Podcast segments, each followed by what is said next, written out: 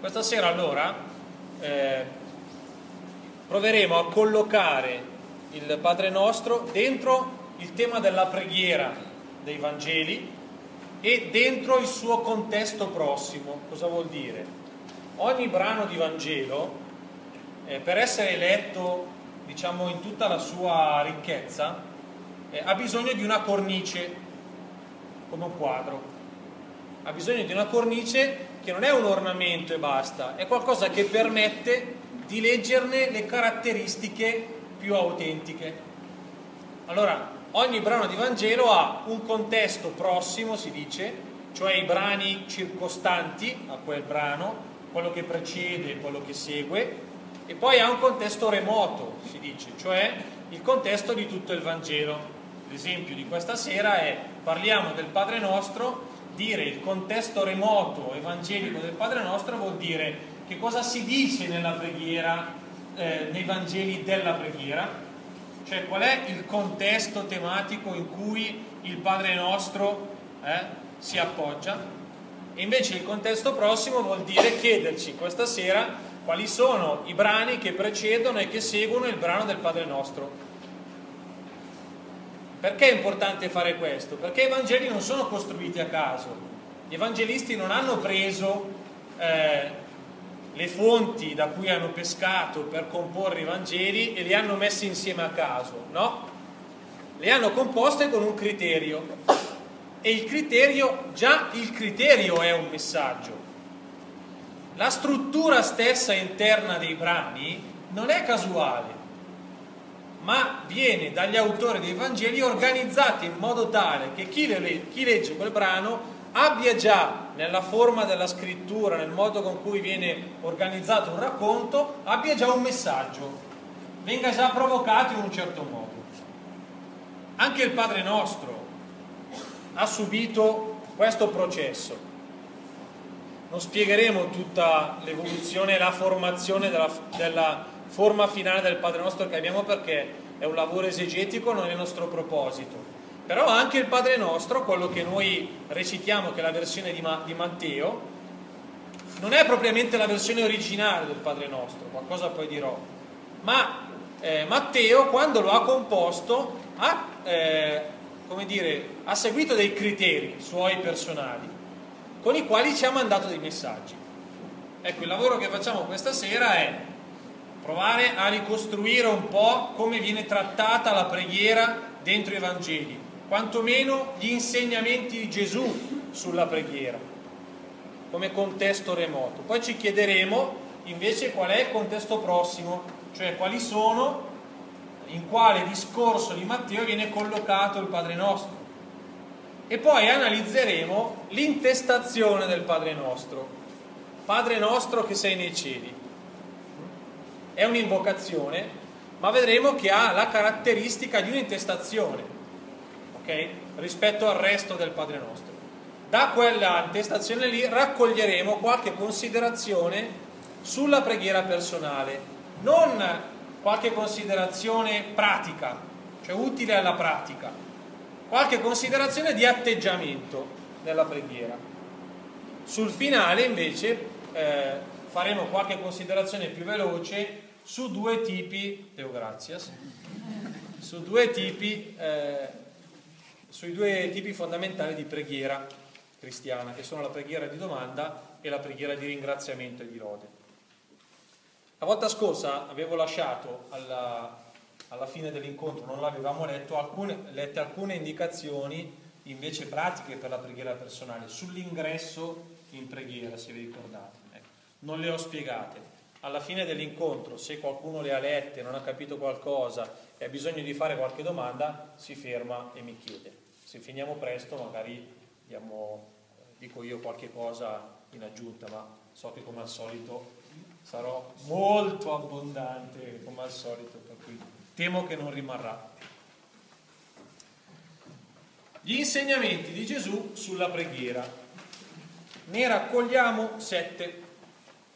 Quello che parla più diffusamente della preghiera di Gesù, non tanto di insegnamento, ma di Gesù che prega, è Luca. Luca racconta tantissimi episodi in cui Gesù prega. lo descrive mentre prega. Luca colloca alcuni episodi fondamentali della vita di Gesù dentro un contesto di preghiera, cosa che gli altri evangelisti non fanno magari in relazione agli stessi episodi. Quello che dà più insegnamenti, diciamo, concreti sulla preghiera invece, diciamo che è Matteo. Eh? Potete scorrere le citazioni che vi ho messo, non le ho riportate perché non mi ci stavano fo- su, quattro, su quattro fogli, però se volete poi a casa controllate le citazioni che vi ho messo. La maggior parte delle indicazioni vengono da Matteo, proprio nel discorso in cui viene collocato da Matteo il Padre nostro. Ne ho raccolte sette. La prima, prima di pregare riconciliati con tuo fratello. Vi ricordate che la volta scorsa abbiamo descritto la preghiera come un'esperienza di ascolto il cui esito è una comunione. Una comunione, una comunione d'affetti, una comunione d'amore, una comunione pacificante. Si potrebbe chiamare una riconciliazione. Gesù viene mandato dal Padre per riconciliarci col Padre cioè per metterci nella condizione di poter stare davanti a Lui riconciliati. Cosa vuol dire? In santa pace. Questo vuol dire. Allora significa che davanti a Dio occorre presentarsi in santa pace, con l'animo pacificato, non solo come, eh, non tanto dal punto di vista psicologico o emotivo, eh? vado lì bel tranquillo, no, come situazione di vita. Tu vai a Dio, vai da Dio a pregare per vivere un'esperienza di incontro riconciliante, di comunione, però se tu vai e la tua vita è una vita fratturata, è una vita disturbata, da che cosa? Da dei conflitti, da delle frizioni, da delle ruggini. Questo è un ostacolo reale alla preghiera. Perché è un ostacolo reale alla preghiera? È un ostacolo reale alla preghiera per l'unicità e l'unità del comandamento dell'amore. Non esiste la possibilità di amare il prossimo senza amare Dio e non esiste la possibilità di amare Dio senza amare il prossimo. Non esiste da un punto di vista evangelico, evidentemente, da un punto di vista cristiano. L'amore di Gesù, l'amore che Gesù insegna ha questa caratteristica.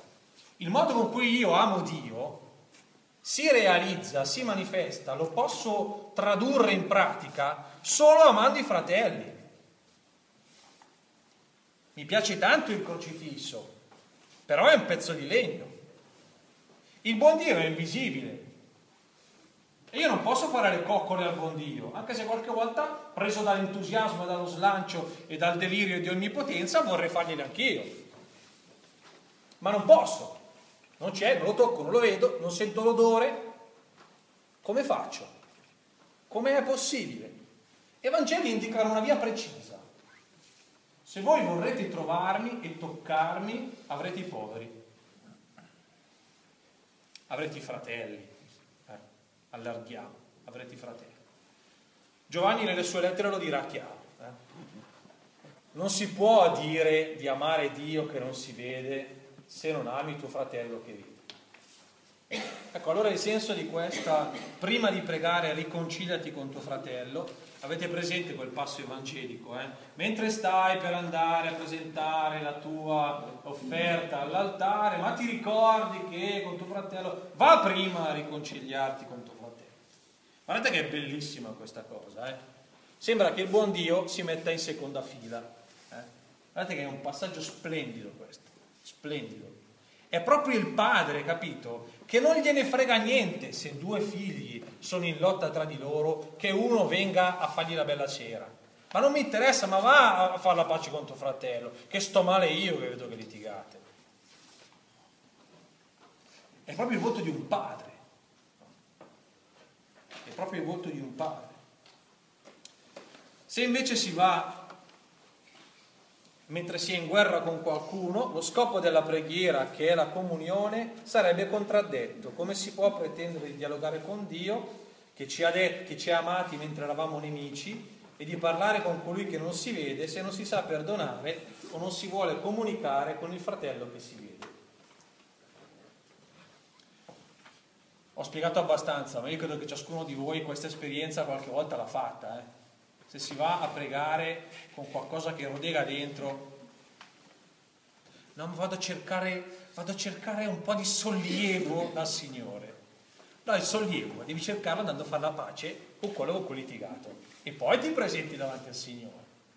Sì, va bene, uno va davanti al Signore anche a chiedere la forza per perdonare, per riconciliarsi, eccetera, eccetera. Va bene.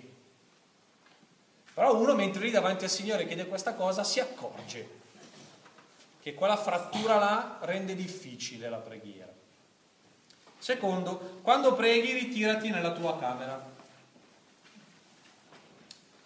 Il credente vive la sua fede nella comunità, sbagliato, la esprime nella liturgia, preghiera di tutta la Chiesa, e deve pregare insieme agli altri fratelli e sorelle. Tuttavia la preghiera comune non è sufficiente. La preghiera comune non è sufficiente. Essa necessita dell'interiorizzazione. Pregare nella solitudine, in disparte, non è una forma di individualismo, bensì la possibilità di incontrare Dio quali figli nel segreto del cuore, accettando su di sé lo sguardo di Dio che conosce, che parla a ciascuno e lo fa in modo irripetibile e unico. Perché vuoi negarti questa possibilità? Perché vuoi negare questa verità invece? Che il Signore ha per te una parola che è diversa da tuo fratello che quando il Signore rivolge a te la sua attenzione, lo fa con una cura, con una delicatezza, con una precisione, bisognerebbe proprio usare questo, con una adeguatezza che è riservata solo a te in quel modo. Perché vuoi negare questa realtà? Perché rifiutare la preghiera individuale vuol dire negare questa verità. Invece la preghiera comunitaria ci richiama proprio questo. Non è un'amalgama omogeneo in cui tutti sono uguali, fatti allo stesso modo e indistinti. Per niente. Siamo tutti lì, ciascuno con la sua originalità. E allora i due aspetti, quello della preghiera personale e quello della preghiera comunitaria, devono continuamente rimbalzarsi richiamarsi. Se tu non hai una tua vita di preghiera personale, che cosa porti in quella liturgia lì? Vai lì a fare l'arredamento, risponderai bene, canterai anche bene, sarai libero composto, farai una bella cerimonia, ma che cosa porti della tua fede lì? Se non hai un tuo dialogo personale con lui, che cosa porti Ritirati nella tua camera perché quella grazia che ti viene fatta nella preghiera comune diventi personale. Personale. Terzo, tutto ciò che chiederete nel mio nome lo farò. Pregare è anche chiedere a Dio ciò di cui abbiamo bisogno ma chiederlo nel nome di Gesù. Gesù questo, questa cosa eh, insiste più volte, insiste più volte, anche quando manda i discepoli ad esempio a guarire, a scacciare i demoni, eccetera, eccetera, li manda indicando loro di farlo nel suo nome, nel suo nome. E quando i discepoli tornano e gli raccontano, nel tuo nome noi abbiamo visto, abbiamo visto il eh, eh, Satana cadere dal cielo, ah, e tutte queste cose qua, nel tuo nome, nel suo nome. Certo che si può chiedere a Dio, certo che si deve chiedere al Padre, certo che deve esserci la preghiera di domanda, ma deve essere fatta nel nome di Gesù. Che cosa significa questa cosa? significa unire la nostra preghiera a quella di Gesù ma soprattutto avere in noi gli stessi sentimenti e pensieri suoi.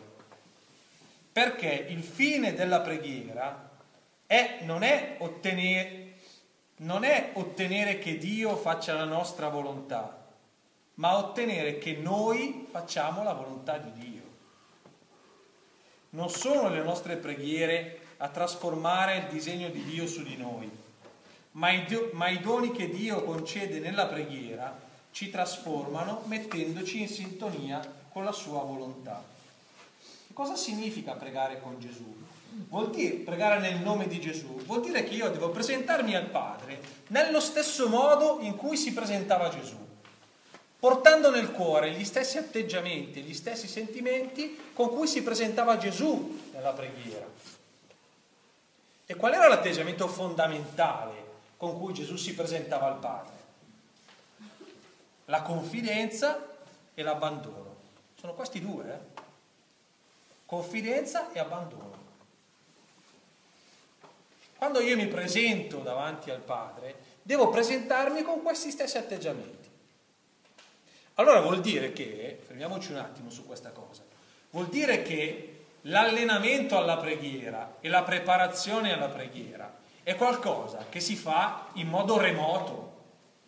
Se io non conosco la figura di Gesù, se io non conosco il suo modo di vivere la sua fede personale, se io non ho mai letto nei Vangeli qual era la spiritualità di Gesù, se io non ho approfondito il rapporto tra Gesù e suo Padre, per quanto possiamo approfondirlo, se non ho permesso cioè ai sentimenti di Gesù di abitare dentro di me, difficilmente farò una preghiera di domanda che si può realizzare.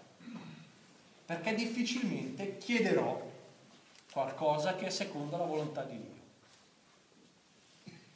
Ecco, allora la preparazione alla preghiera non è solo l'allenamento, la pazienza, e... no, no, no, la preghiera si prepara immergendosi dentro i Vangeli, dentro la parola, dentro la persona di Gesù, dentro i suoi sentimenti.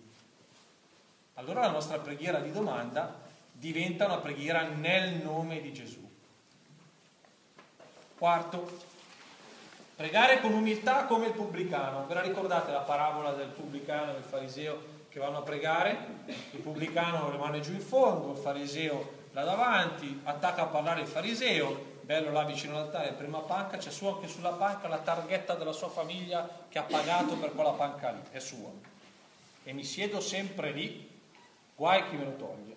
L'ho guadagnato il primo posto, nessuno me lo può togliere. E si presenta e dice, ti ringrazio Signore perché io non sono come quel pubblicano là. Io digiuno due volte alla settimana, pago la decima, faccio l'elemosina e pago la decima anche dell'aneto, della ruta e del cumino. Cosa gliene fregherà il buon Dio? Del cumino lo sapeva solo il fariseo. Ma non sono come il pubblicano là in fondo. E il pubblicano là in fondo, a testa bassa, si batte il petto e dice, Signore Gesù, eh, Signore, abbi pietà di me peccatore. Chi dei due tornò a casa giustificato? Io vi dico che eh, il pubblicano tornò a casa giustificato. L'umiltà. Guardate che la porta d'ingresso nella preghiera è la consapevolezza della propria povertà. Allora, lì si comincia a pregare. Quando uno sbatte il grugno contro il proprio limite, contro il proprio peccato, contro la propria povertà, quella lì è la porta d'ingresso nella preghiera. Bisogna aprirla però, eh? perché uno può anche lasciarla chiusa. Uno può scontrarsi col proprio peccato e rimanere lì, nel suo orgoglio magari, no? nella sua autogiustificazione magari, nella sua presunzione di risollevarsi da solo dal peccato. Oppure uno può entrare dire scusate sto qua in fondo perché sono un po' sporco però dal fondo ti dico abbi pietà di me. Nessuna autoesaltazione è possibile di fronte a Dio, ma solo la conoscenza del proprio peccato. Quando ciò avviene si pongono le condizioni del vero incontro con colui che è misericordia e grazia.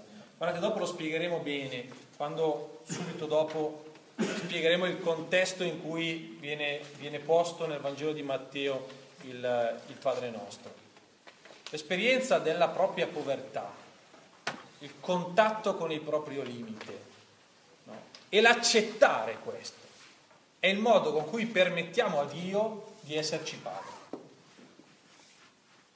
Perché Gesù ce l'ha tanto con quelli che sono ricchi e con quelli che si ritengono giusti? Falsamente, eh? ipocritamente. Solo con questi ce l'ha, non ce l'ha con i ladri, con le prostitute, con i bugiardi, con, uh, che ne so io, uh, ce l'ha, con questi ce l'ha. Due sono le categorie con le quali si scontra, queste con le quali si scontra. Con i ricchi propriamente non si scontra, è preoccupato per i ricchi Gesù. Perché dice, ma voi con tutte le risorse che avete, speriamo che riusciate a fare l'esperienza della vostra povertà in qualche modo. Se no come farete a sentire che Dio si prende cura di voi? Se vivrete nell'illusione di sapervi gestire da soli. Quinto, pregare insieme accordandosi con i fratelli che è diverso dal riconciliarsi. C'è un passo in più. È sufficiente riconciliarsi? Quello lì è un passo. Ma la presenza di Dio nella, nella preghiera comunitaria avviene quando c'è una comunione intensa spirituale. Che cosa si diceva della comunità primitiva? Che erano un cuor solo e un'anima sola. Che non vuol dire che andavano d'accordo e basta, eh? Dopo Luca la indora un po' la pillola, eh, la conta su un po' larga di manica, perché anche là non è che si volevano poi così bene tutti. Mm? Però quello che vuole far passare Luca negli atti raccontando la comunità primitiva è questa unità profonda. Cioè sentire che il mio destino e il tuo destino sono la stessa roba, eh? Che se te fai una brutta fine, ci vado di mezzo anch'io. E che se io faccio del male, a, a, mm, magari di nascosto, senza che nessuno vede, là per conto mio, faccio un peccato, questa roba qua ferisce anche te. Ferisce anche te. Un cuor solo e un'anima sola. Gesù ha assicurato, dove sono due o tre riuniti nel mio nome, io sono in mezzo a loro. L'accento di Gesù però cade sul far convergere i cuori prima che le voci, ossia sulla necessità di compiere un cammino verso la comunione profonda di sentimenti, al fine di trovarsi davanti a Dio come un cuor solo e un'anima sola. È importante ricordare che l'unanimità della preghiera non avviene per il consenso comune, ma attraverso la conversione dei pensieri di ciascuno a quelli di Cristo Gesù. Madonna, ma come facciamo a essere tutti d'accordo? Ma come facciamo a conoscersi così bene, a, a, ad avere la possibilità di avere delle, delle, relazioni così ampie con tutti, da essere tutti un cuore solo e un'anima sola. E va là, che fai la messa la domenica, sono là in 1200, come fanno tutti quelli lì a essere così uniti tra di loro, così vicini, così amici? No, no. Questa è una dinamica psicologica o affettiva. La comunione di cui parla Luca e che Gesù intende è la comunione nello spirito anzitutto. Il fatto che siamo lì insieme a cercare il Vangelo e a cercare il Signore, questo mette in comunione. Poi c'è anche l'altro aspetto, eh? C'è anche l'altro aspetto. Ma è evidente che io non posso prendermi cura di, di, di 24.000 parrocchiani, non posso, ma fisicamente, materialmente. Nessuno di noi lo può fare, non è quella cosa lì. Però c'è questa comunione nello spirito. È vero che tutti nella comunità stiamo cercando la comunione con il Signore e nel Signore, perché è questo che garantisce la comunione, non altro. Se, cer- se si cerca insieme anzitutto questo, anche gli altri livelli vengono vengono di conseguenza per come è possibile. Purtroppo ci sono tante volte delle esperienze di, comun- di comunità che sono bellissime a un livello psichico, si sta benissimo insieme, ci troviamo bene, eh, facciamo tante cose insieme, ci gustiamo anche delle belle amicizie, no? magari ci confidiamo anche tanti problemi, mater- ci diamo un sacco di aiuti materiali, ma non c'è una comunione spirituale, non c'è, non c'è, perché non c'è né desiderio, né autenticità, né verità nelle vite di quei singoli nel cercare il Signore. Non c'è. Quella lì non è la Chiesa. Quella lì è una bella comunità, ma non cristiana. Ci sono delle comunità dove ci sono un sacco di problemi, un sacco di difficoltà, un sacco di frizioni, che sono normali quando ci sono i rapporti personali. Siamo chiamati a superarle, ma non le supereremo mai tutte. Ci sono diversità di vedute, ci sono scontri, ci sono... eppure c'è una spiritualità, c'è un'unione spirituale profondissima. Perché quelle persone nella loro diversità che li porta un po' a scontrarsi, però stanno cercando realmente tutti insieme, Signore. Realmente. Ciascuno a suo modo. Oh, anche Paolo e Pietro hanno bozzato, eh? Ma di brutto hanno bozzato, eh? Di brutto. Paolo, anche con Barnaba, deve essere un bel caratterino quello lì. Anche con Barnaba a un certo punto, che erano proprio amici, amici, amici, si sono separati per non farsi più del male l'un con l'altro. Però la comunione rimaneva, perché cercavano il Vangelo su strade diverse, ma cercavano il Vangelo. Questa comunione va cercata. Sesto, pregare con fiducia. La preghiera cristiana non è come quella dei pagani che affaticano gli dei moltiplicando le parole. Non sprecate le parole. Guardate che questo, questo, questo monito di Gesù, quando insegna, quando dà gli insegnamenti di preghiera ai suoi discepoli, eh, è interessantissimo. Non sprecate le parole. Perché? Perché c'è il rischio di avere più fiducia nell'efficacia delle nostre parole che in Dio. Che in Dio. Quando capita così, la preghiera diventa una pratica magica. Eh? Diventa una pratica magica. Bibi di bobi di bu, ecco la grazia. No, aspetta, non ha funzionato. E perché non l'ho detta bene? Gesù aveva davanti della gente che viveva la preghiera alcune volte in questo modo. In questo modo. Aveva più fiducia. L'ho fatto anche la volta scorsa questo esempio. Aveva più fiducia nel fatto che facendo le preghiere in un certo modo, con una certa attenzione, in certe condizioni, in certe modalità, avrebbe ottenuto quello che. Guardate che la volta scorsa avevo già fatto questo esempio, lo ridico ancora. Guardate che alcune deformazioni, deformazioni della preghiera cristiana hanno proprio questa forma. Eh. L'avevo già fatti la volta scorsa. Eh. Alcune deformazioni. Quando mi dicono oh Don, ai morti, mi sono confessato, ho preso la comunione, ho, ho fatto la visita al cimitero, non ho detto il credo, l'avevo presa l'indulgenza. Osti. Non è mica la torta che se lasci fuori il lievito non lievita, eh, l'indulgenza, la misericordia di Dio. Ma tu l'hai fatto con l'intenzione, ti sei dimenticato? Mi sono dimenticato. Ma tu il desiderio ce l'avevi di, di, di, non so, di risultare gradito a Dio e chiedere il suo perdono? Sì. E allora? E allora? Però qualche volta, no, delle buone e sane tradizioni che avevano un valore eh, pedagogico e anche teologico molto bello, rischiano di essere deformate in questo modo. Ma non è la natura della devozione, è la modalità evidentemente con cui si vive, no? Pregare con fiducia. La preghiera dei figli non si misura sulla ripetizione e sulla lunghezza, ma sulla fede che la anima. Infatti il Padre sa di quali cose abbiamo bisogno ancora, ancora prima che gliele chiediamo. Nessuna paura per chi sa di essere figlio, per chi è certo di mettere la propria preghiera nelle mani di un padre. Se anche la nostra coscienza ci rimproverasse, Dio è più grande del nostro cuore e ci permette di stare davanti a Lui con franchezza.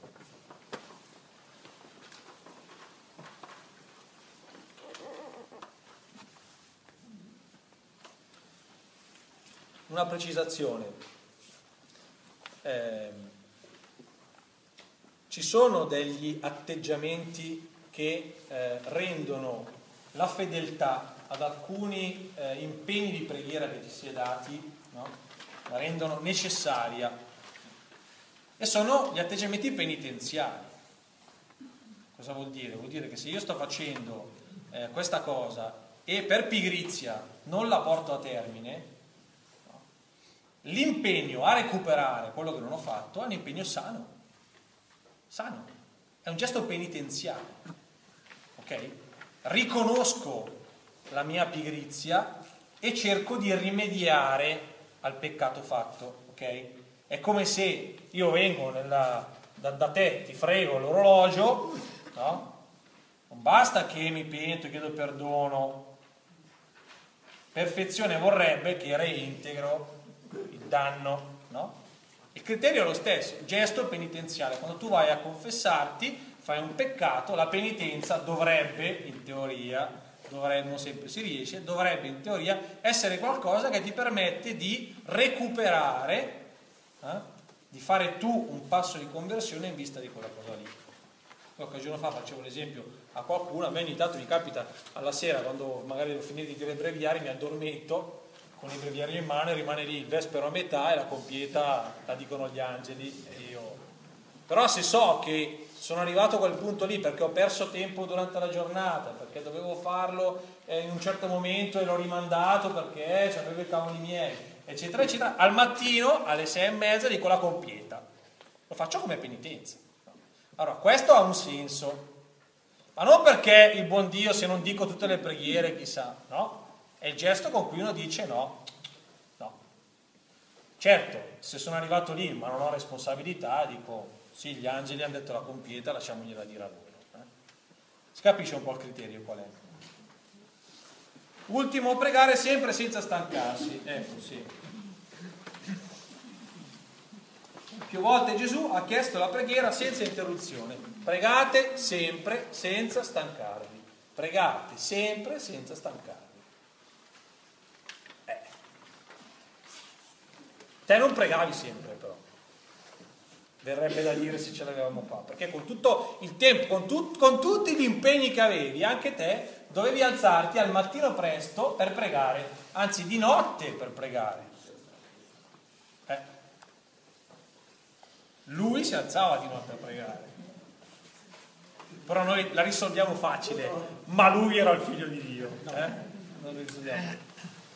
Com'è possibile vivere, lavorare, riposare, dormire, incontrare gli altri e nello stesso tempo pregare continuamente? Ricordiamoci la volta scorsa. Pregare sempre non significa impegnarsi nel ripetere continuamente cos'è folgore? Maledetto correttore, formule. formule o invocazioni, ma vivere un'esistenza contrassegnata dal costante ricordo di Dio.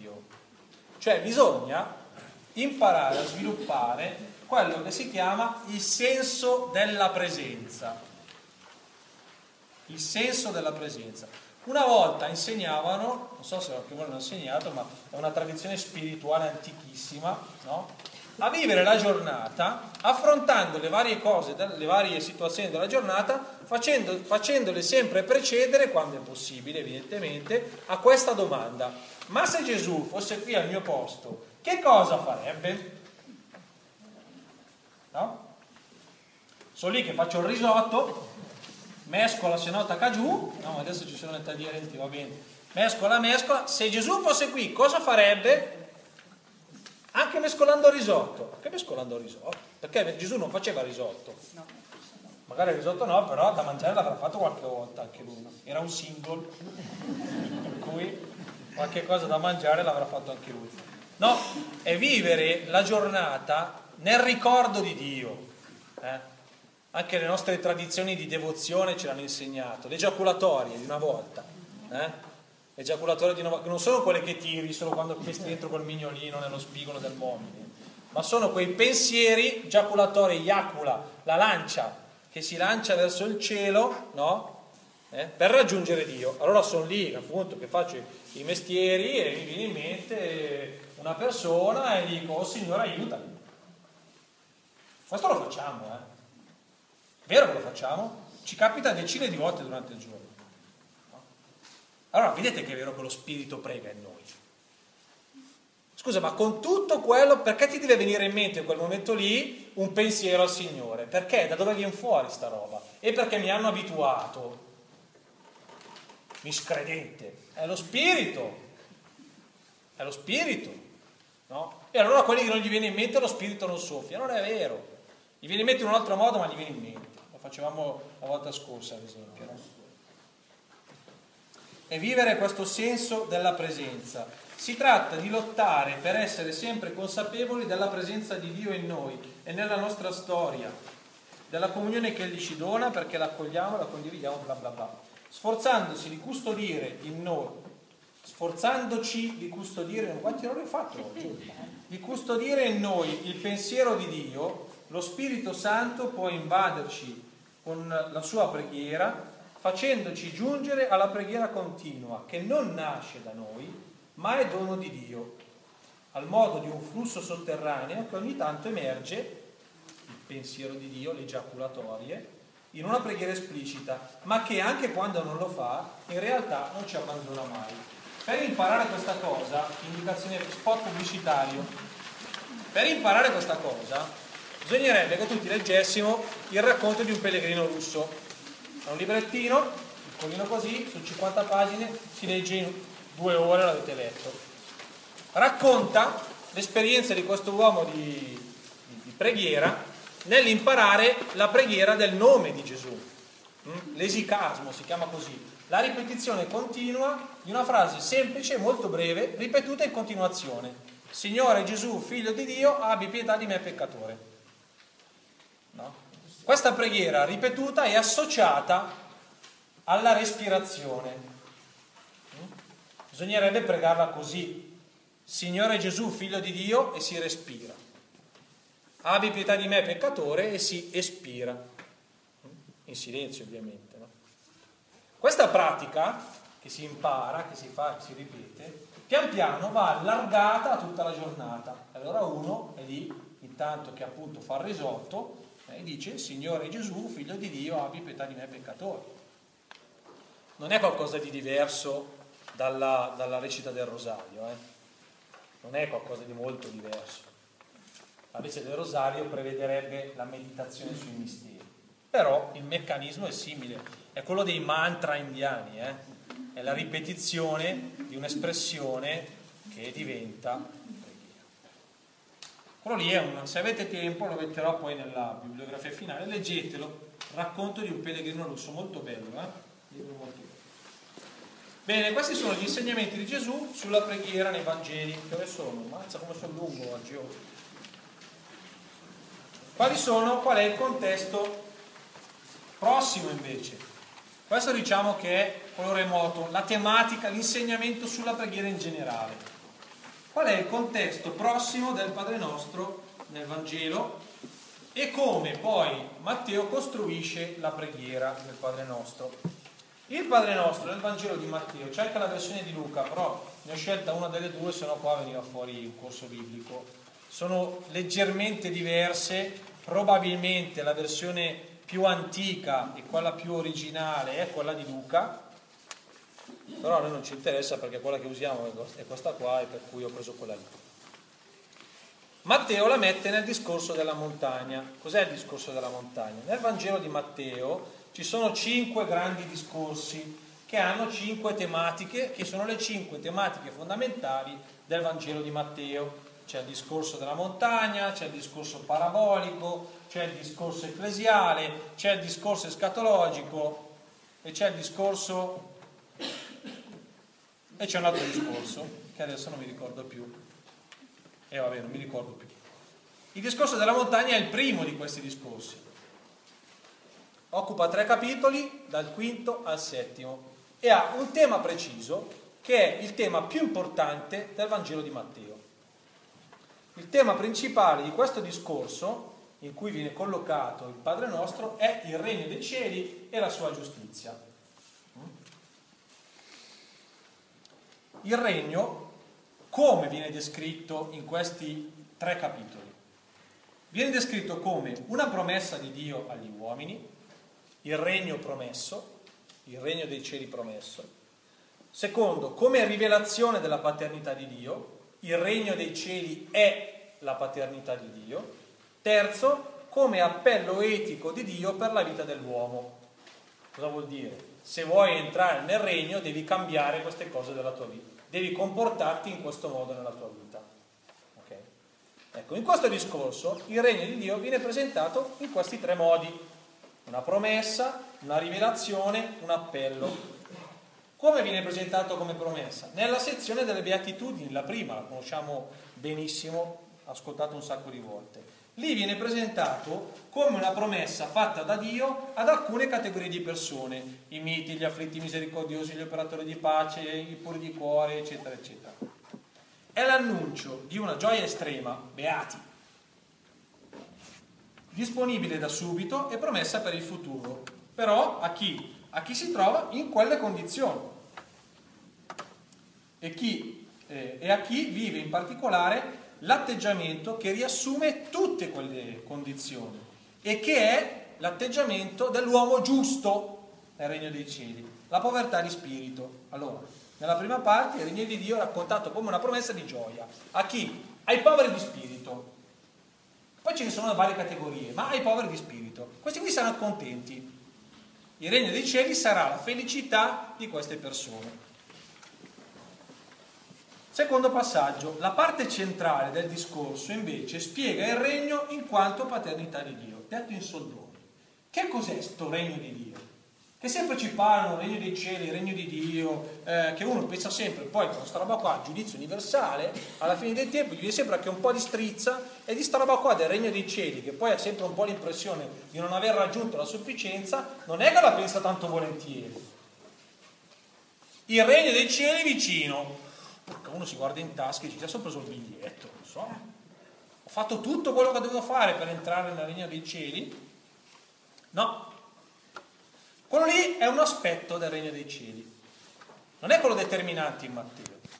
In Matteo l'aspetto determinante è questo. Il regno dei cieli è Dio che si, opera, che si occupa degli uomini come un padre.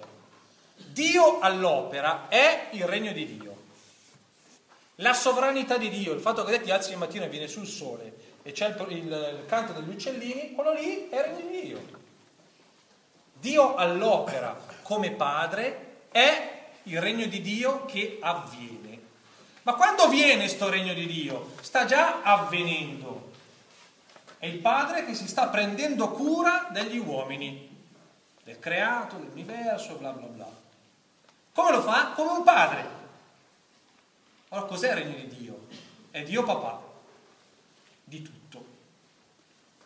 Detto proprio, se mi dovesse sentire un teologo mi, mi, mi, mi condannerebbe per, per... Però, tale giusti, eh, la sovranità di Dio sulla storia degli uomini è rivelata da Gesù come paternità.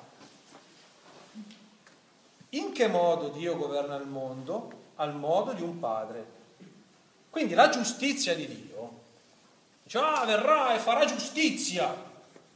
Ah, ma la, la giustizia divina. Cos'è la giustizia divina? È la paternità. Ciò ci è andata bene. Eh sì. La giustizia di Dio, pater- di Dio, è la sua paternità. Tale giustizia e paternità ha la forma storica della provvidenza. Come la sperimentiamo noi? Così, nella forma della provvidenza di una cura per l'uomo che sperimentiamo tutti. Ce la scambiamo l'un con l'altro e poi c'è una storia che ci raggiunge con la eh, questa c'è una storia in cui questa provvidenza ci raggiunge. I discepoli di Cristo, i seguaci del Figlio, sono dunque invitati a entrare nel regno rivolgendosi a Dio, chiamandolo per nome e assumendo la sua giustizia. Ecco il Padre nostro. Cioè vuol dire che se dico il Padre nostro entro nel regno dei cieli. Bravo, sì.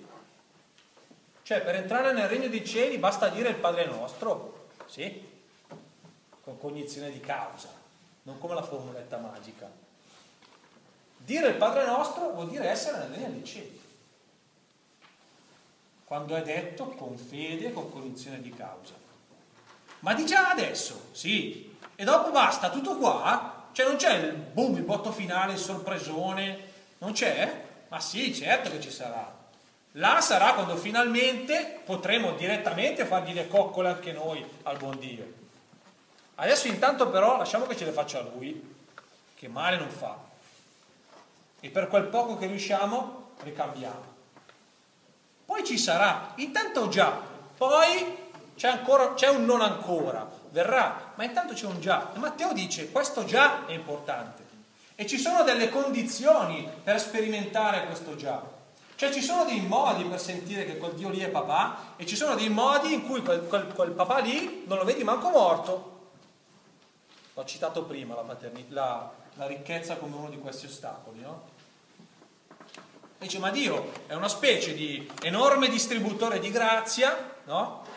Un enorme distributore di grazia, te vai là, ma c'hai tutte le tasche piene, lo zaino è riempito fino all'orlo, sei pure un po', ti sei allargato pure un po' troppo, Dici, arrivi lì e dici, no, io va, no, non mi serve, va qui come sto bene. Sono bello rigoglioso, ho pure lo zaino pieno, le tasche anche, ma cosa vuoi che mi serve? Il pericolo è quello lì. Ecco il Padre nostro, che significativamente sta al centro del discorso. C'è tutto questo discorso sul regno dei cieli no? discorso di rivelazione, di spiegazione di cos'è il regno dei cieli, la paternità di Dio, bla bla bla, e questo, bla bla, in mezzo, pam, proprio lì in mezzo, il Padre nostro. C'è un caso che è capitato lì, ci scriveva, ha preso anche il carattere giusto, gli a capo erano quelli giusti, no? gli è capitato in mezzo lì. No, non è un caso, ce l'ha messo apposta lì in mezzo. Perché ce l'ha messo apposta? Perché leggendo il Padre nostro mi viene raccontato che cos'è questa paternità di Dio e come è fatta l'esperienza di chi vive questa paternità di Dio. Ah, ma allora vuol dire che il Padre nostro è un pezzo di teologia che Matteo fa? Sì, ma di quella sintetica ma densa. Lo mette lì in mezzo perché quella preghiera lì è la sintesi del suo messaggio.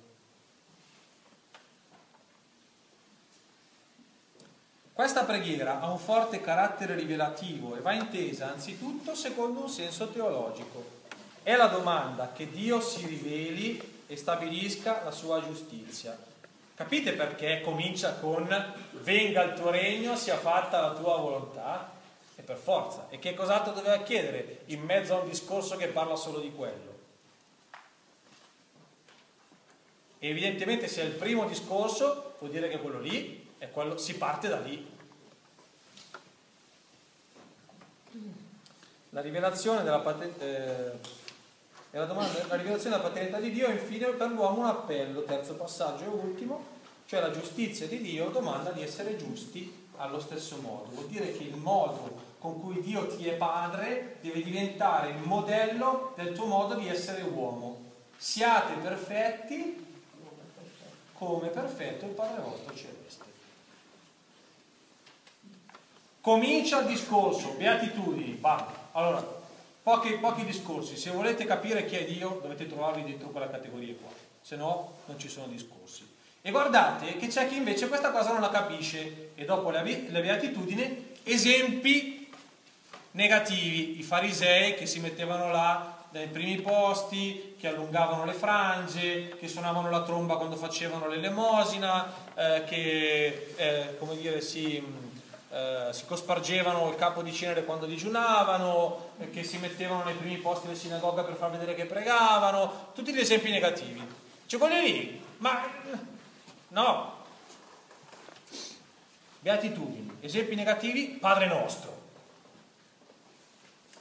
E da lì in avanti il resto del discorso è la spiegazione di come vive chi prega così, di come vive chi ascolta questa preghiera, di chi ascolta questa preghiera.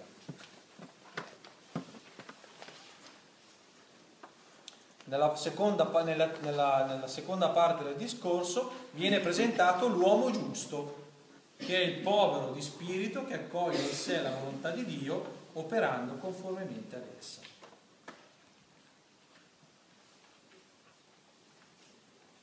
Quando io prego il Padre nostro, capite che ha senso allora dire che la preghiera è ascolto? Il Padre nostro allora non è una formulettina, eh, che dico così ho messo a posto le preghiere della giornata. Quando dico il Padre nostro, è un ritorno alle origini, eh? Io mi metto lì e, mi di, e, e, mentre, e mentre recito sto ascoltando chi è Dio e chi sono io. Questo faccio quando prego il Padre nostro. Ma allora la sera, avevi detto che la preghiera era ascolto, ma allora la sera quando vado là nel letto, il Padre nostro, devo dirlo o non devo dirlo? E certo che devi dirlo.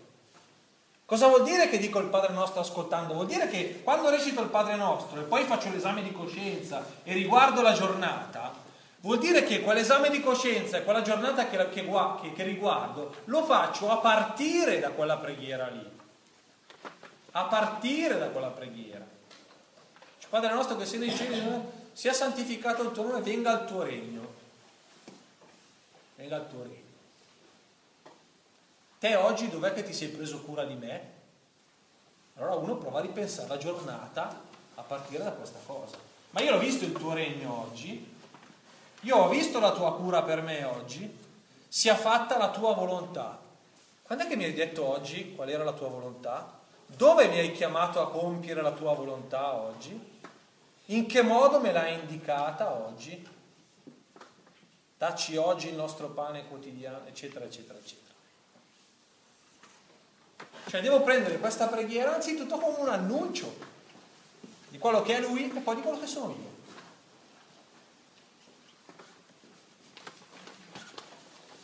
Questo è il contesto dell'Evangelo che dà al Padre nostro tutto un altro sapore, vedete? Tutto un altro valore anche. Tutto un altro valore. Poi ricordiamocelo, ricordiamocelo, che l'Ave Maria, il gloria al Padre e il ti adoro, non li ha insegnati Gesù. Eh? Vuol dire che se anche lì ci sono dei contenuti teologici, la preghiera del cristiano è il Padre nostro, che nei suoi contenuti, nelle sue modalità, deve essere il modello di ogni altra preghiera. E allora tutte le altre preghiere della tradizione hanno valore perché rispecchiano questo modo di pregare, capite? Capite? Non è il contrario, eh? Non è una delle tante il Padre nostro. Eh? Come l'Eucarestia è la sorgente di tutti i sacramenti, così il Padre nostro è la sorgente di tutte le preghiere. Ricordiamocelo?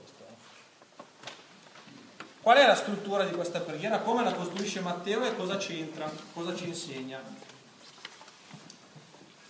I temi evangelici che si condensano nel Padre nostro, quali sono i temi evangelici? La venuta del regno, la volontà del Padre, il manifestarsi del volto di Dio, il Dio che è Padre, il Dio che è nostro, eh, il perdono dei peccati, la cura dei fratelli, la, la, la fiducia nella provvidenza, ce n'è un sacco, e che vengono sviluppati nelle parole e nelle opere di Gesù, ci, deve, ci devono fare immaginare questa preghiera come la preghiera propria di Gesù.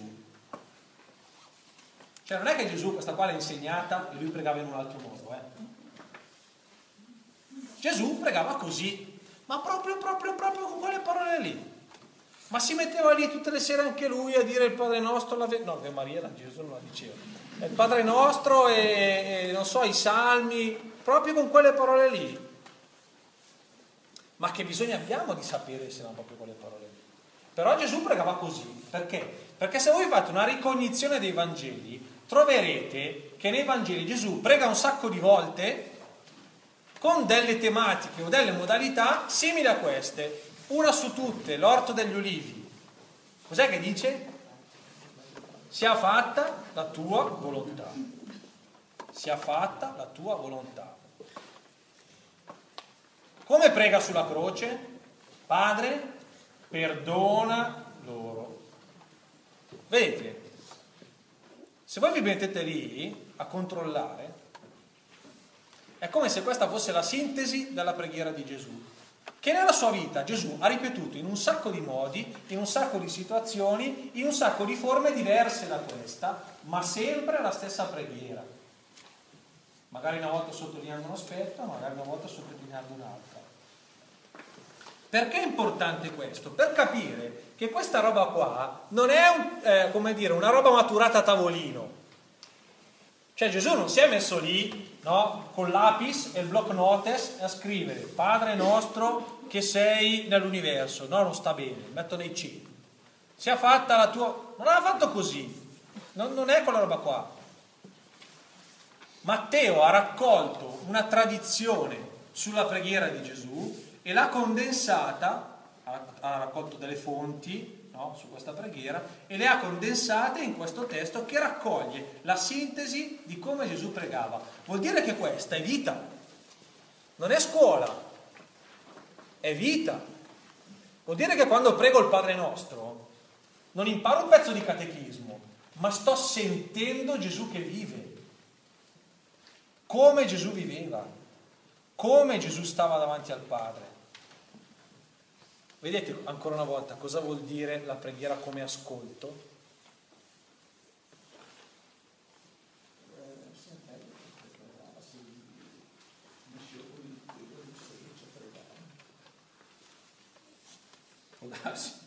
Questo ci permette di dire che quando eh, la struttura del Padre nostro, e questo ci permette di dire che quando leggiamo il Padre nostro non ci accostiamo a qualcosa di scolastico, ma a un vero e proprio condensato della vita di Gesù e della sua esperienza spirituale. La struttura del Padre nostro, così come ci è stata tramandata da Matteo, come è fatta? C'è un'invocazione iniziale e sette domande. Invocazione iniziale, Padre nostro che sei nei cieli. Poi sette domande, sia santificato il tuo nome, venga il tuo regno, sia fatta la tua volontà, e poi le altre quattro, il pane quotidiano, i debiti, i, i, eh, l'aiuto per i, per i, peccatori, ma liberaci dal male, la. Non ci indurre tentazione, ma liberaci dal male, la terza e la quarta. Eh, l'invocazione iniziale è l'affermazione della presenza buona e santa di Dio. Guardate che non è un caso eh, che la nostra preghiera, che è il nucleo della nostra fede, Dio Padre, la preghiamo nel Figlio, non inizi come inizia il credo. Come inizia il credo? Credo in Dio Padre Onnipotente. La mia azione, io all'inizio della fede. Guardate che i dettagli linguistici non sono dei dettagli e basta, perché è vero che lì sono io al principio, faccio un atto di fede, in realtà anche a principio di quello c'è il buon Dio, ma va bene.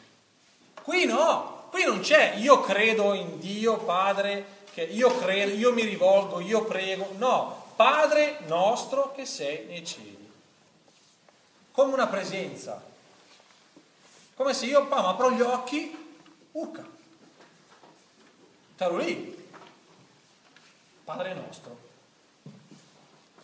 la presenza buona e santa. È il regno che avviene di sua iniziativa oltre le nostre possibilità. Non sei tu che io prego, io credo, no, Padre nostro. Nelle altre sette domande invece si richiama l'intreccio di questa presenza con la storia degli uomini, come una presenza liberante e salvifica. Ecco le implorazioni. Tre di queste sono alla seconda persona singolare, 4 alla prima persona plurale. Le prime tre domande riguardano la causa stessa di Dio in quanto in questo mondo. Le quattro che seguono riguardano le nostre speranze, i nostri bisogni, le nostre difficoltà. Guardate che anche l'ordine in cui sono messe le richieste non è casuale. Perché c'è prima questo aspetto sia santificato il tuo nome, venga il tuo regno, sia fatta la tua volontà, come in cielo così in terra. Dacci oggi il nostro pane quotidiano, rimetti ai nostri debiti, come noi li rimettiamo. Perché questo è il movimento della preghiera. Cosa abbiamo detto la volta scorsa? Qual è il movimento della preghiera? Da Dio all'uomo. E poi dall'uomo a Dio, ovviamente. Ma da Dio all'uomo. Nel Padre nostro viene affermato da prima il primato di Dio, dal quale deriva da sé la preoccupazione per il retto modo di essere uomo. Anche qui si tratta innanzitutto della via la spiegazione di quello che ho appena detto. Importante avere presente questo, eh? che anche la forma della preghiera ci dice qualche cosa. Anzitutto che il Padre sta lì, Padre nostro che sei nei cieli, scritto in grande con le nuvole nel cielo. Io non ci arrivo, non le raggiungo e anche se le raggiungessi non riesco a afferrarle. Sta lì, non dipende da me, non l'ho messo lì io, c'è, avviene. E da lì sia santificato il tuo nome, venga il tuo nome, sia fatta la tua volontà come in cielo, così in terra, e allora dacci oggi il nostro pane quotidiano, eccetera, eccetera. Vedete come rispecchia quello che dicevamo la volta scorsa?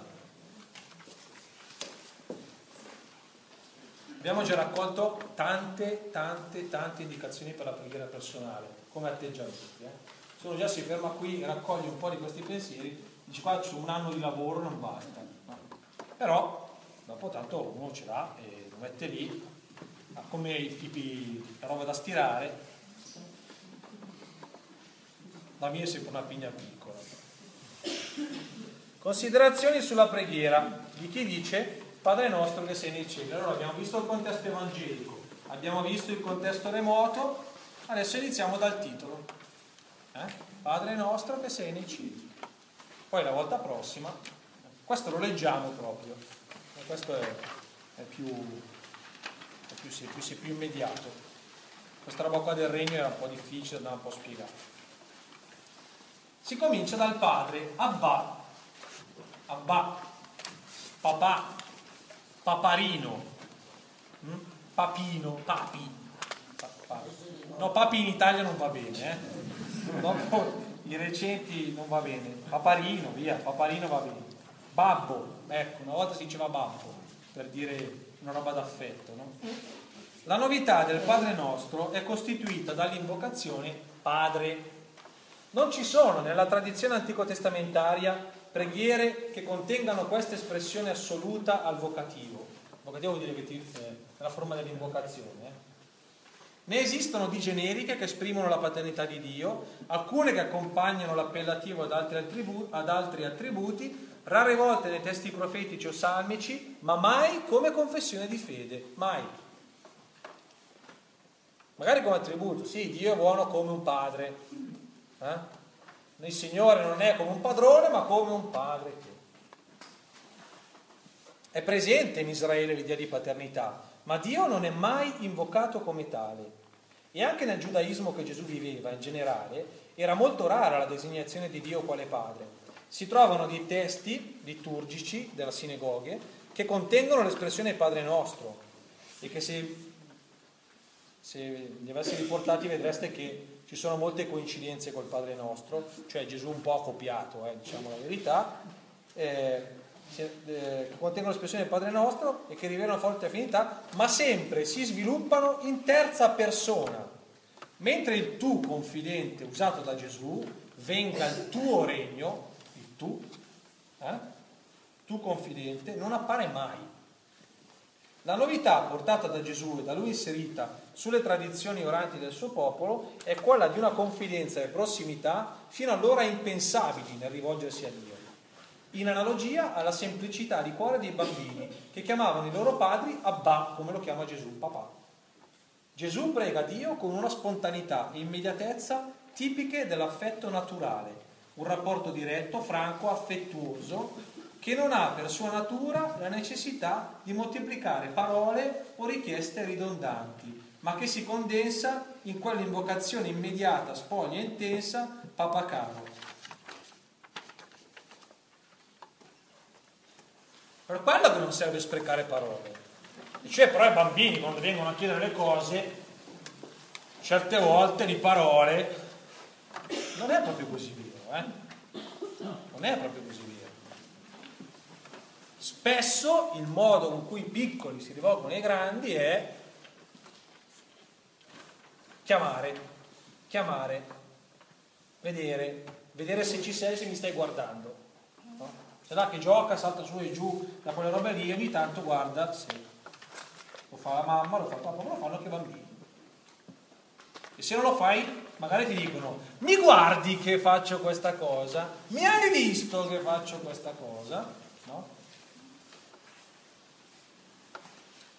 Un rapporto diretto, franco, affettuoso, che non ha per sua natura la necessità di moltiplicare parole o richieste ridondanti. Quando, quando, non è turbato da qualche cosa di particolare, un rapporto tra un bimbo e il suo genitore non è fatto di... cioè non è che il figlio pensa di doversi garantire l'affetto della madre o del padre a furia di parole, lo pretende. Cioè gli sembra strano quando non succede, allora rompe le scatole. E dice no, non è normale che tu non ti prenda cura di me. Allora rompe le scatole. Ma non è che ha l'atteggiamento di garantirsi con le parole. La consistenza, eh, no, rapporto, sì, che si condensa in quella. La consistenza e la verità di questa paternità, di questo papà, di che cosa vuol dire che si può chiamare Dio papà, co- come lo vediamo, dove lo tocchiamo con mano, che cosa ce lo racconta. La teologia di 1900 rotti anni di teologia eh, cristiana? No. L'unica cosa che ci rivela come Dio è papà in questo modo qua, è la carne di Gesù. La carne di Gesù. Lui stesso è spiegazione, esegesi del volto paterno di Dio e narrazione del suo modo di amare. Il modo con cui Gesù sta tra gli uomini e di fronte al Padre, la sua carne e il suo spirito sono manifestazione del Padre sono manifestazione del Padre. Dove vedo che Dio è? Dove vedo che Dio è il Dio della vita? È Gesù che risuscita Lazzaro, o il figlio della, della, della vedova, o, o la figlia di Gaio. Dove vedo che Dio ama i peccatori? Quello là, sempre là, con i pubblicani, le prostitute, scusa, eh. eh. Te ti sembra che il figlio di Dio frequenta le brutte compagnie? No. Allora vuol dire che per Dio quelle lì non sono brutte compagnie. A Gesù occorre guardare per penetrare il senso profondo di questa preghiera. È quello che dicevo all'inizio, ma come faccio a imparare a dire il Padre nostro? Guarda Gesù. Come faccio a capire che cos'è il Padre nostro? Guarda Gesù. Come faccio a sentire le cose che sentiva Gesù quando diceva papà? Guarda Gesù.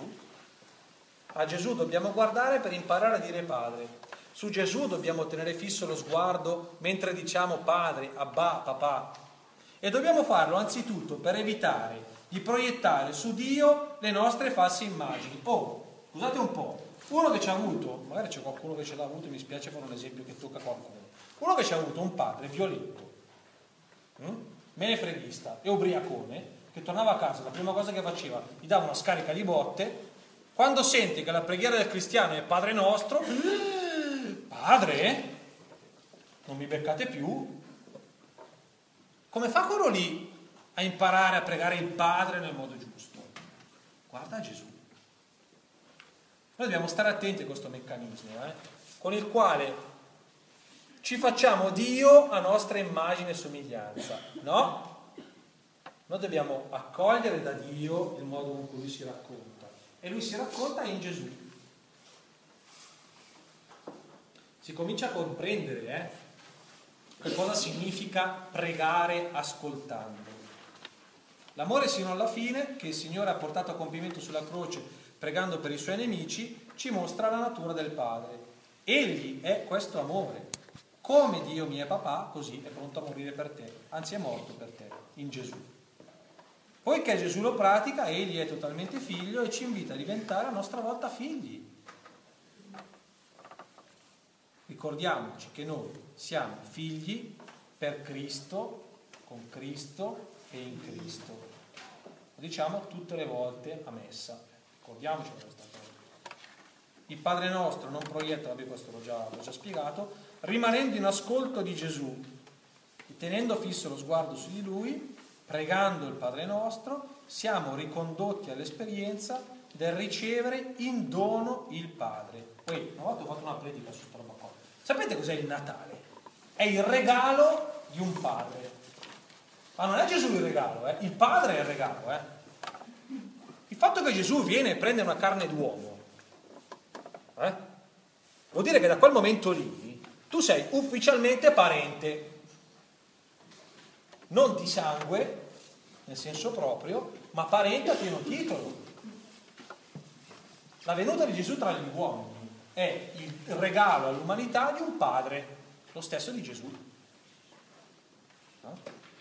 Questo dobbiamo sempre averlo presente, perché noi non ci rivolgiamo al Padre per conto nostro, ma con Gesù, secondo passaggio, Padre nostro.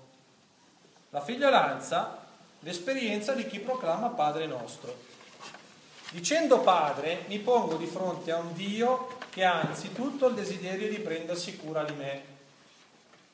Lo riconosco come mia origine, lo confesso come mio sostegno. Dicendo Padre, affermo di non essermi fatto da me stesso, ma di essere opera di un altro. Ancora di più riconosco di non essere frutto del caso, ma di una volontà di vita e dunque di essere dentro un progetto che ha il carattere della familiarità. Voi ditemi che tutte le volte che diciamo il Padre nostro lo diciamo con queste consapevolezze. Invece tutte le volte che diciamo il Padre nostro noi facciamo questa professione di fede. Per quello ho messo quel titolo, eh? Padre nostro, professione di fede. Dico che ho un padre, vuol dire che vengo da qualcuno, vuol dire che qualcuno mi ha voluto. Mi ha voluto, eh? Non è stato un incidente di percorso, mi ha voluto.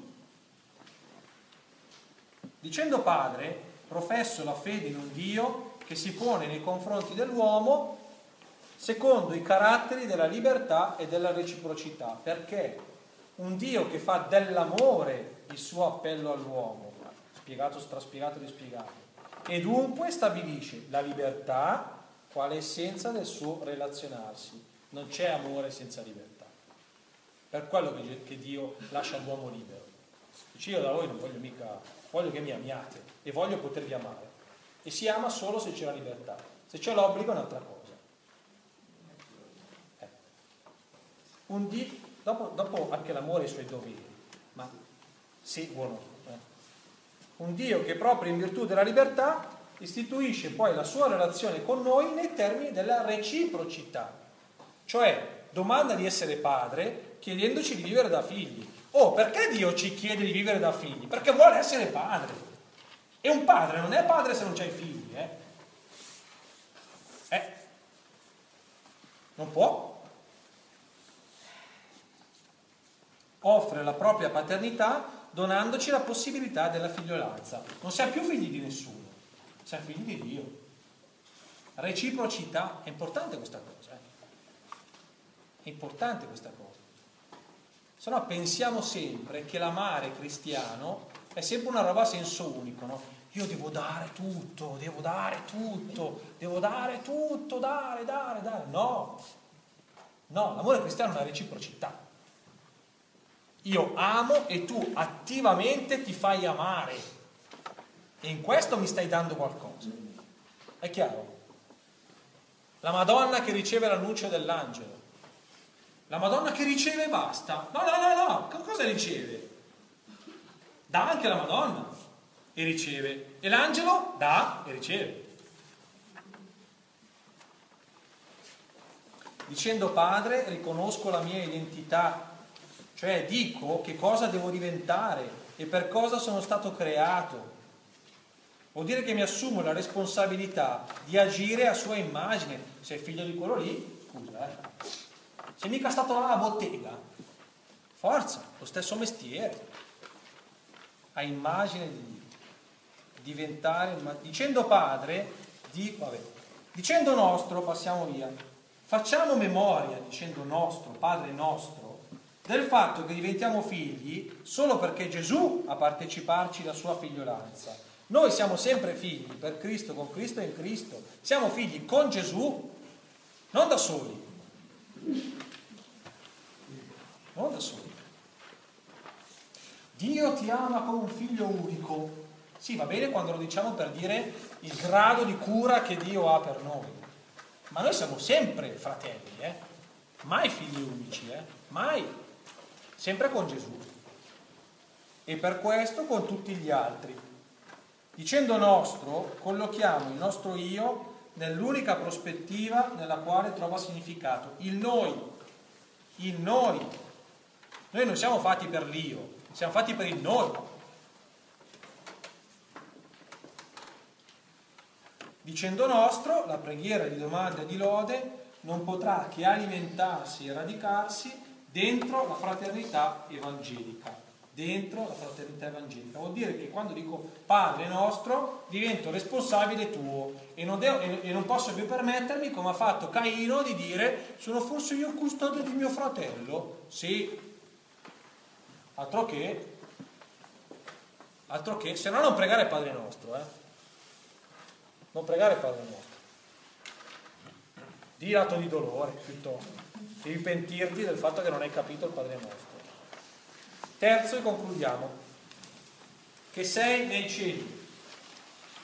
La dimensione trascendente. Il Padre nostro è celeste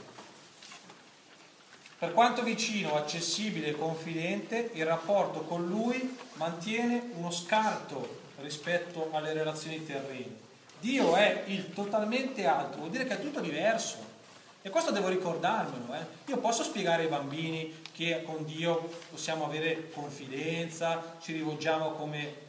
Però devo anche fargli capire, e il bambino lo capisce, e dopo che ci dimentichiamo un po', che Dio è diverso. Che Dio è diverso. E Dio è mio amico, Gesù è mio amico. Sì, va bene detta così, ma non è così. Non è così, non è vero. Va bene se ti serve come immagine, sì, per dire l'affetto, per dire... Ma è molto di più e questo dobbiamo ricordarcelo quando preghiamo. La confidenza va tenuta sempre insieme al timore sia nel senso della paura di perderlo, ma nel senso proprio di Dio. Un po' bisogna anche avere timore reverenziale, perché fino a prova contraria te sei meno di un granello di polvere. Questo dobbiamo ricordarcelo quando preghiamo eh? e quando ci presentiamo davanti a Dio. E due, i due aspetti della riverenza e della confidenza vanno tenuti insieme se no si perde la natura del rapporto con Dio. Io non ho mica bisogno di un altro amico e basta, io ho bisogno di un Dio. Io ho bisogno di avere qualcuno a cui mi rivolgo in un modo con cui non mi rivolgo a nessun altro. Perché da quello lì possono arrivarmi dei doni che nessun altro può darmi. Quel rapporto lì fa un bene nella mia vita che nessun altro rapporto. Io non posso stare davanti al buon Dio come sto eh, davanti a mia moglie e a mio marito. No, diverso. Va custodita questa riverenza.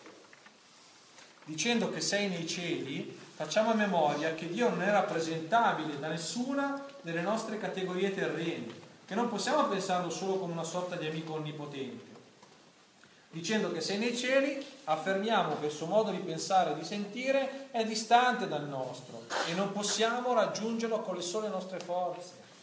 Dicendo che sei nei cieli, attribuiamo poi a Padre nostro una universalità che nessun'altra paternità sarebbe in grado di generare. Non c'è nessun padre che può generare miliardi di fratelli di ogni epoca, di ogni luogo, di ogni situazione c'è un'universalità diversa. La domanda e il ringraziamento li lascio alla vostra lettura, non sono difficili, sono spiegati in modo... Questa ultima parte qua è presa pari pari da un testo di Enzo Bianchi che spiega la preghiera di domanda e la preghiera di ringraziamento.